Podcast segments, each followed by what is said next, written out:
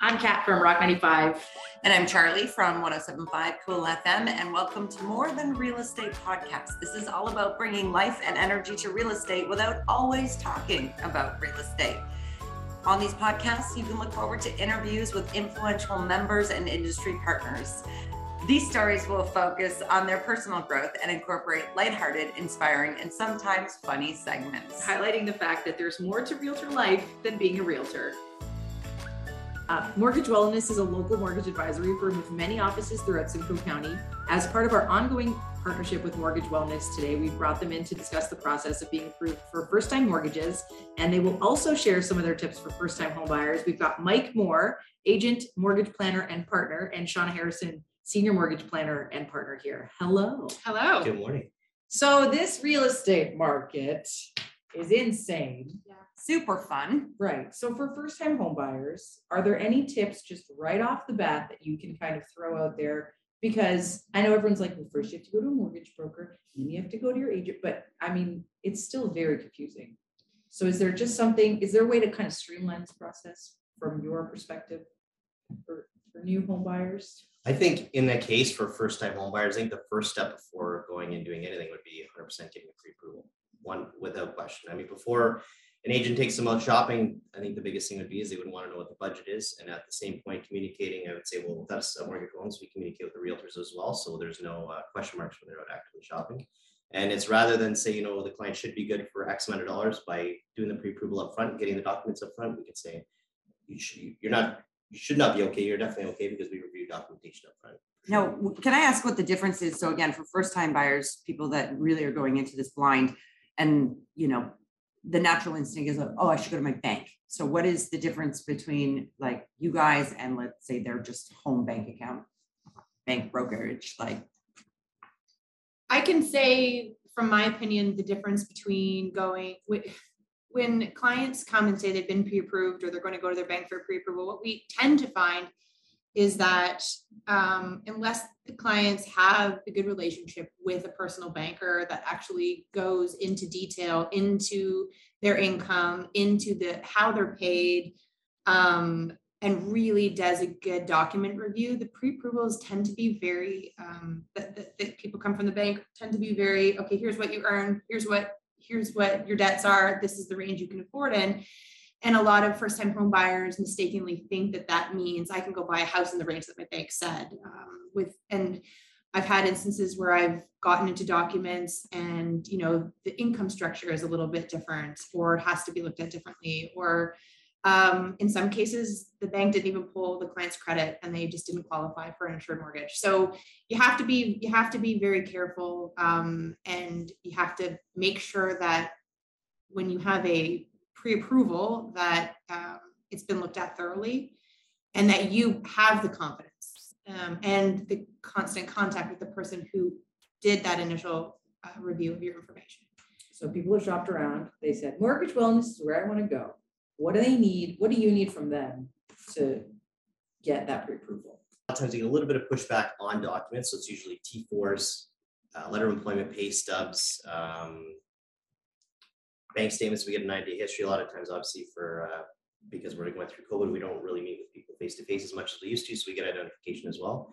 And that can be the start of the process is really, we'd have the conversation with them, so probably about anywhere from thirty minutes to an hour to do the initial application, which is just providing preliminary information.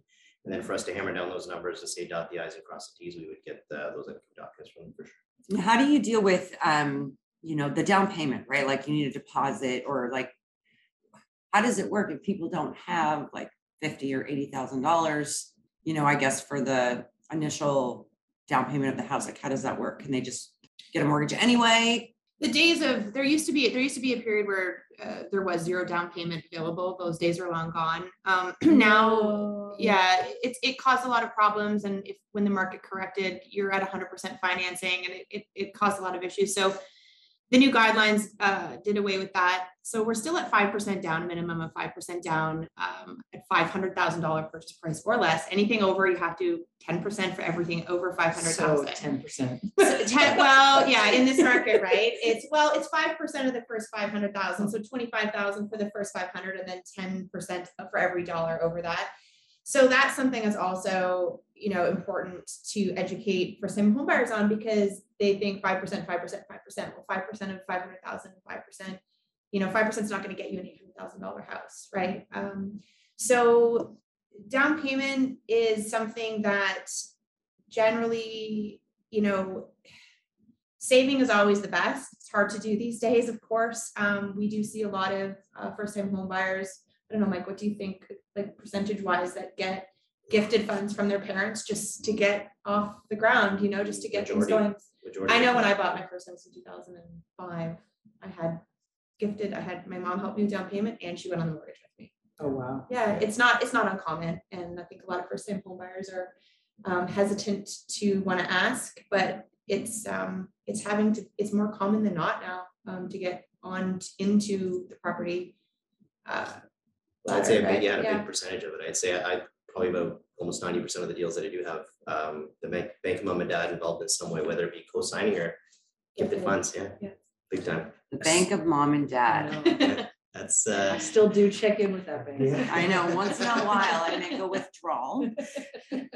Uh, so we were talking about documentation earlier. So what are some factors that, I don't want to say red flags, but some factors that might affect an approval or the amount that you would be approved for? Like, what are the biggest, the biggest things people should watch out for or try and fix?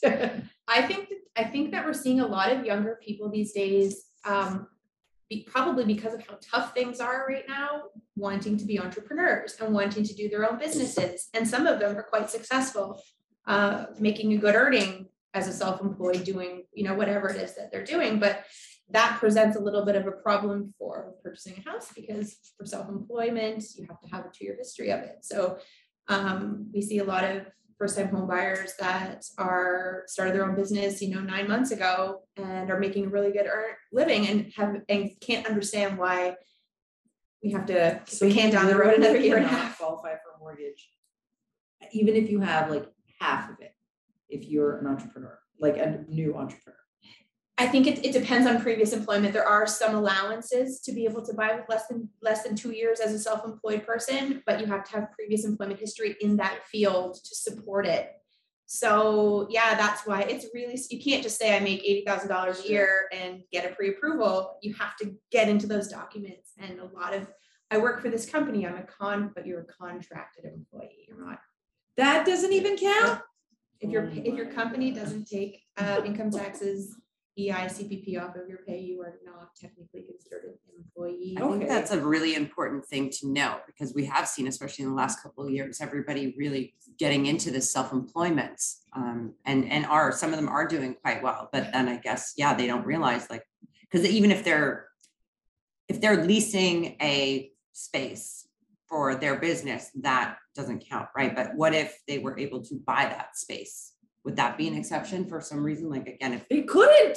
but if the parent, if the bank of parents gave them the money that they bought sort of a retail space and they're less than two years into their entrepreneur, their business, at that point, could they then qualify for that mortgage? Would that work?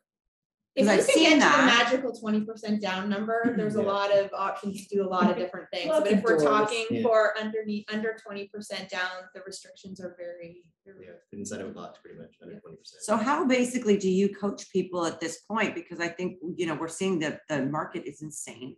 Right, so And- self-employed people, I guess, is the question, Yeah, right? Like, so what's the difference? What do they need other than the two-year work history? I Because think, I know it is harder for self-employed people to get on a mortgage, right? for sure, I, well, I definitely would say there's more steps uh, to be taken, and I think the big challenge we see with a lot of people that are self-employed is that they make these, this great gross earnings each year, but then they go to their accountant and they say, I don't wanna pay X amount of dollars in taxes at the end of the year, so how can I avoid doing so? And then they write their income down, so their gross income could say be hundred thousand, and they write it down to thirty thousand. They say, well, I made hundred grand last year, and then we get the income forms, and it was like, well, no, you made thirty thousand, because that was your net income, and we're basing income on that thirty thousand. so net income is important for them to be aware. Definitely. So when they're, they are playing around with their taxes, if they want a property, they should Nobody be- plays around with their taxes. No, no, Charlie. Sorry, sorry.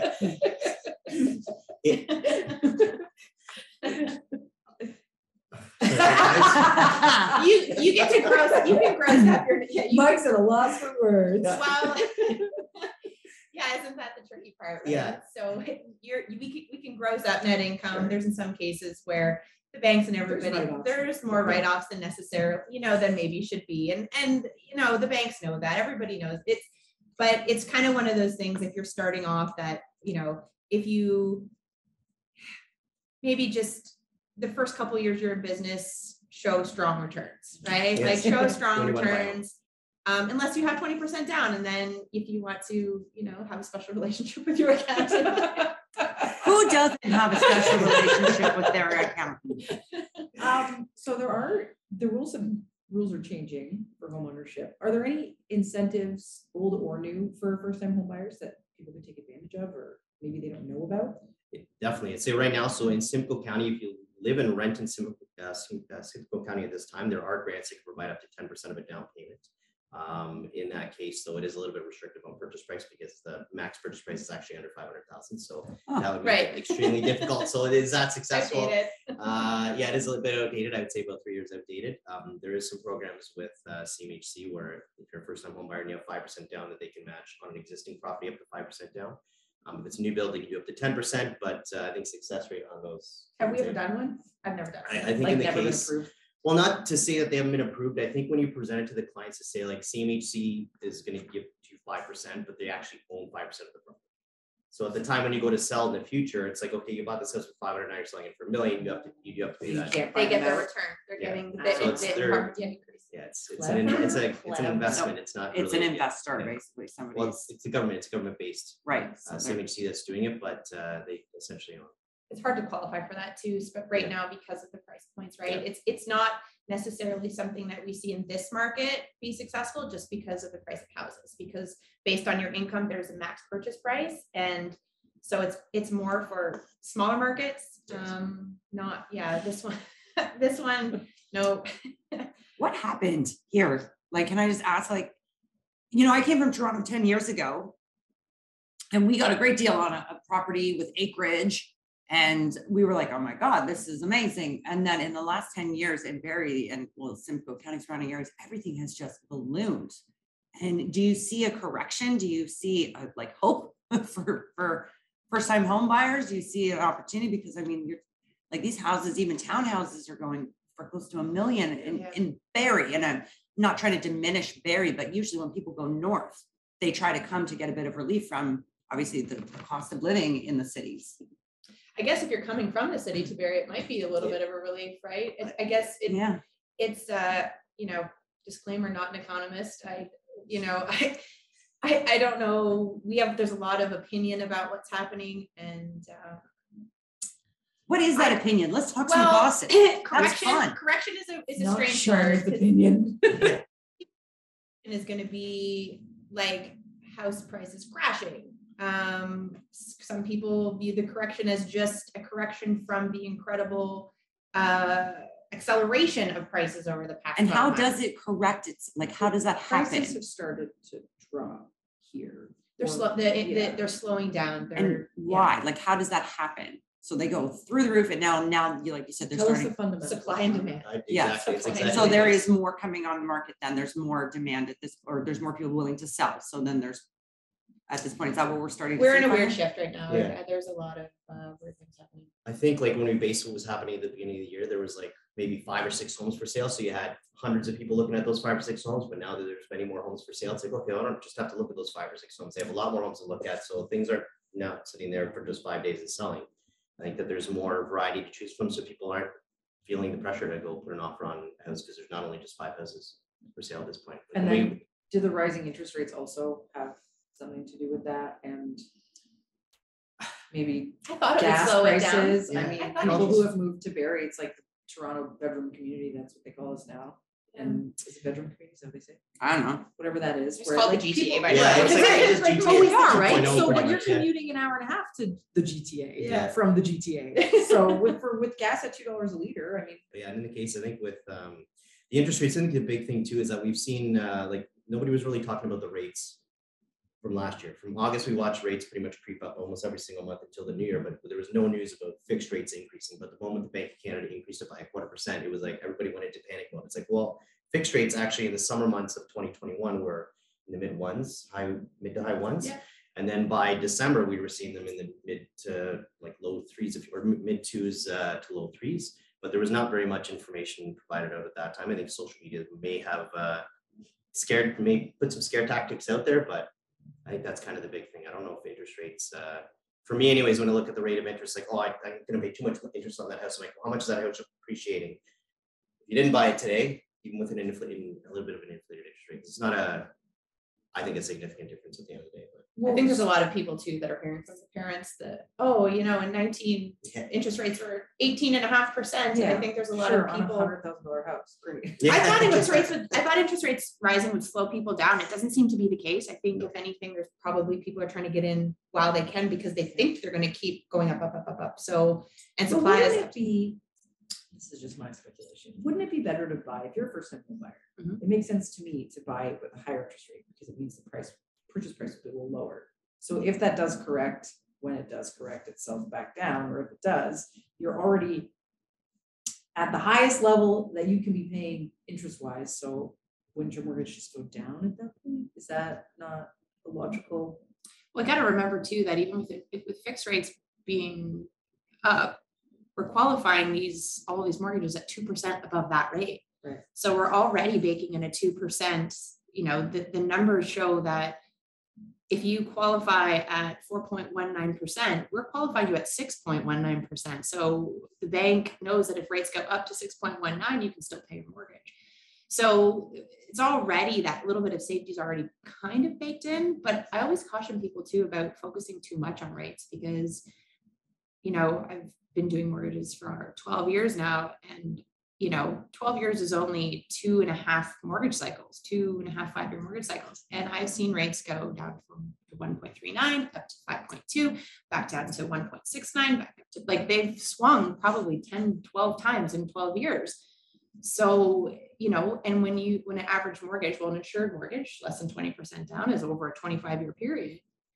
You're, you know, think about how many interest rate swings you're gonna see in the in entirety of your home ownership. So choosing to buy or not to buy based on interest rates is it's important to focus on the rate for affordability, but it's also shouldn't necessarily be the decision deciding factor as to whether you actually buy a home or not. Right? Are there rules on, so you've got your fixed mortgages, right? And then isn't there, there's something called like an open mortgage rate, Very- very- very variable, which means you can put more down, right? Depending on the months, is that right? In the case with variable rates, um, i- i- with most mortgages, you can get them with a discount, so you could potentially get a lower rate than what you would have with the fixed, but it is subject to fluctuation as the Bank of Canada changes their interest rate. So whether they increase or decrease, it could, depending on uh, the type of uh, variable rate, it could increase or decrease the more. uh, And mortgage are you allowed, let's say like you were, you won the lottery or came into some estate money or whatever, and you had, let's say, four hundred thousand left on your mortgage, you can't just like pay that right to the bank. You- Like there's, there's a rule, isn't that, that you can only pay so much down per whatever? Yeah, depending on the lender, so some have prepayment privileges of 10, 15, or twenty percent, and with a fixed rate, so fixed and variable rates would still have prepayment uh, options being the same thing, 10, 15, or twenty, depending on the lender.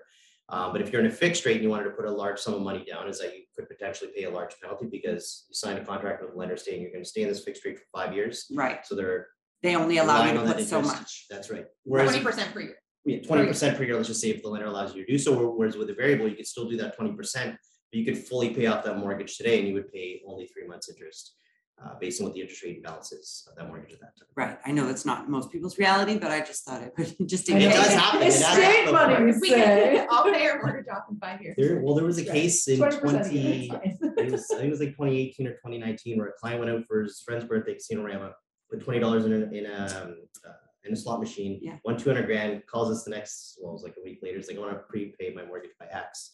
And so you can prepay, this is the uh, max you can put down this year, and this, so we inquired to see what the penalty would be to do that uh, whole amount, and they did it. We're happy to run the numbers Yeah. as to the penalty versus the interest you would pay by Yeah. not paying out your Yeah. mortgage over the next twenty Yeah. years.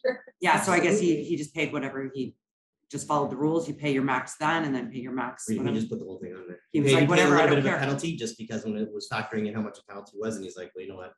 I didn't have this money yesterday and Yeah, just do it. Why not? I mean, I wouldn't trust myself with it either. Take it. That's, that's Take exactly it. what the person said, is like, if I have this money, I'm gonna do stupid things with it, but I'm gonna, you know what? Yeah, Yeah, put it into his house, so it's a young single guy, that's what he did, put it on his property. so. Okay, biggest, uh, what are some tips that you have for first time home buyers? Like, what are the things that people need to know that maybe they don't know? Are there any? Mm-hmm. Well, I think I, I, I don't know about Mike. I mean, I'm assuming we all do it. Analyzing someone's credit bureau well in advance of planning to buy a house is a good idea because for several reasons. One, you know, not, I don't think they do, I don't think they do. I know that they didn't teach us in high school about managing credit or No, but I how can to play. Hot cross buns on the recorder. Right? Right, so yeah, like keyboarding. Okay, so what about building credit? And so I think that there's a lot of education that has to be done for first time home buyers. Prob, I would say two years in advance of wanting, you know, to look for houses.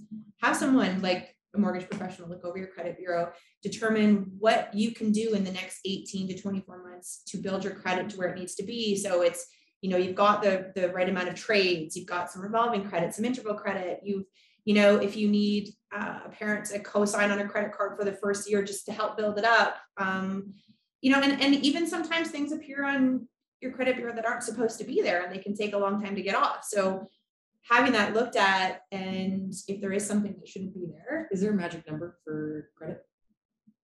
Like, uh, don't for bother if you're under here. if we're talking less than twenty percent down insured mortgages, which the reality is most first-time home buyers don't have twenty percent down. Um, the insurer's minimum is six hundred. That is the very, very bottom on Equifax. There's two different reporting agencies and um, I also want to caution too that a lot of these check your credit score on your bank or all these apps, they are never accurate when we pull it. They are sometimes Equifax to Equifax, 40 points difference. So people go and play with those apps and be like, look at me, my I'm credit. And then they come to you and then they're like, Oh, oh, Right. credit's Yes. amazing. right. So- based on my app, I don't know what app you use. it makes me feel good about myself. And then they come to you Yeah. and yeah, that, that's And awesome. sometimes we have to do that, yeah. Well, and it's, you know, like little, little tips. A lot of, a lot of people keep their credit card limits low, thinking if I keep my limit low, I'm gonna look better to the bank. But if you have a limit of a thousand, but you spend eight hundred a month and maybe you pay it, maybe, you know, if it reports at eight hundred, you're getting really close to that limit. So I always tell people, like, don't change your spending, but if you can up your credit limit, up it because it brings your utilization down, which helps keep your credit score high. So there's little tricks to using credit so the algorithms like you a little bit better. Algorithms. Yeah. The Equifax algorithm. Yeah, and those pre-approved offers, I think that people get, so the bank calls you and says, hey, we have a limit increase to go from one thousand to ten thousand, like. I don't know if I want to do that, I'd say in any case, I always advise clients, say if you're pre-approved and there's no credit checks, take it. Yeah. I do, I doesn't get that all the time from my bank. Like, I think I, I purposely have an eight thousand dollar limit on my visa for, for a reason. And they're always like, congratulations, you've been approved for fifteen thousand. And I'm like, no, Yeah. because I will spend that on shoes. Then Yeah. don't do it. If you know you're gonna use, it, don't. Yeah. But, but if. I I'm agree. not, and they suggest, they, they are giving me this option, you're saying I should take it because it makes me If look you need to prettier raise your on the credit, right? algorithms. Well, even if you don't, I, uh, I, Now, I, I would be say in the careful, case, 'cause You're gonna have the bill for the shoes. Yeah. yes, well, I'd say in the case, I mean, if- if you're not gonna utilize the credit, if it sits there and you keep the balance low, I would say, I don't say to spend the money, but if you have the ability or if- if they're offering your credit limit increase, I would recommend taking it, just don't spend the money, don't go crazy and, and buy, like you said. Buy all eight my Or sh- buy fifteen the dollars shoes. worth of shoes, try and keep the limit as, as low as possible, and, and I would say definitely under fifty percent of the limit. um, I get quite piece. surprised too at how many people are, are told from somebody, my fingers moving in bunny ears. Quote unquote. Yeah, that um they're closing credit. Oh, I know if because if you have too much, you can't get approved. It's like, no, it's not about how much credit you have, it's about the way you use that credit. You can have sixty thousand dollars in unsecured credit, and if you only owe two thousand, that's good. But people are being told to go and close this because it doesn't look good for a pre-approval. I'm like, no, never ever close or cancel credit. Never, because it's easy to get when you don't need it and hard to get when you do. And it's the, about the balance. It's not about the limit. Yeah. And a lot of people, a lot of first time home buyers think that having too much is a bad thing. and um, go around and close it. And I've even had some circumstances where, you know, there's been a joint credit card where you have an authorized user and this person thinks that that's helping report to their credit. It's not, you just have access to your, to your spouse's or card. you It's need not your helping your own. credit. You need your I didn't own know that credit. either. That's It why you report. always have your own Yeah. bad Yeah, stuff. my dad told me that.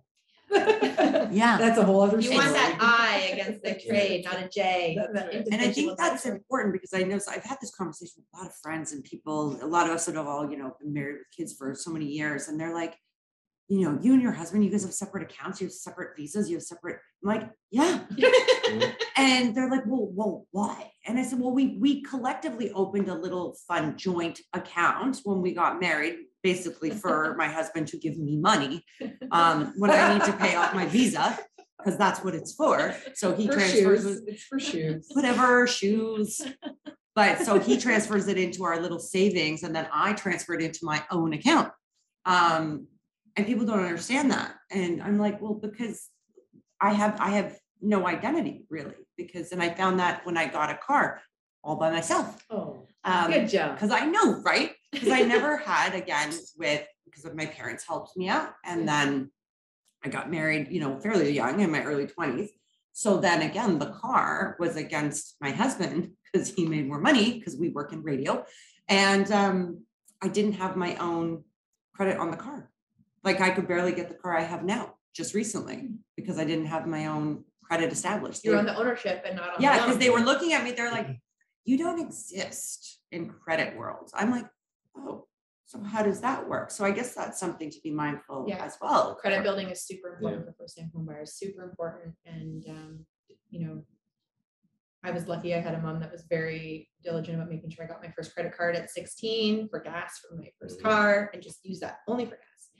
Um, she knew it, but I, a lot of, a lot of parents don't teach their kids and they have to find out the hard way. And, uh, you can, you can get ahead of that very, very easily. It's great. And I think it'd be good to also have, uh, not just have one credit card, have like three active. public rates of Aw. credit. Right, active, you mean every month, you mean Well, how often? I would say in the case, don't go out and go finance a brand new Ford F one fifty for a thousand dollars a month, but Where's your mortgage uh, payment? yeah, because that's your mortgage payment right there, and that'll significantly decrease obviously affordability, but I would say even if you have like a Capital One, um, I just say Costco, because it's, you can walk into Costco and five minutes you can be approved, and then I can go see go s- spend three hundred dollars in there right after, but Yes, having will. probably your bank, that's what what happens every time, but have a bank, your bank credit card, I would say, um, at least, I'd say minimum two or three trades because if you only have one credit card, we have seen cases where they, what they call thin credit, and there's not a lot of active trades to report, so lenders or insurers may be a little bit potentially. revolving credit is super important because it gives, it gives the banks, I, the. A little bit of an idea how you manage money because you are, you have to pay it. You spend it, you have to actively pay it. Revolving credit, interval credit is a car loan, a mortgage payment. Those are payments those that are just snatched you. straight out of your bank account. So all you have to do is make sure you have money in your account. Um, for those to, to, for those to be, you know, in good shape. But the revolving credit is how they really measure how responsible you are.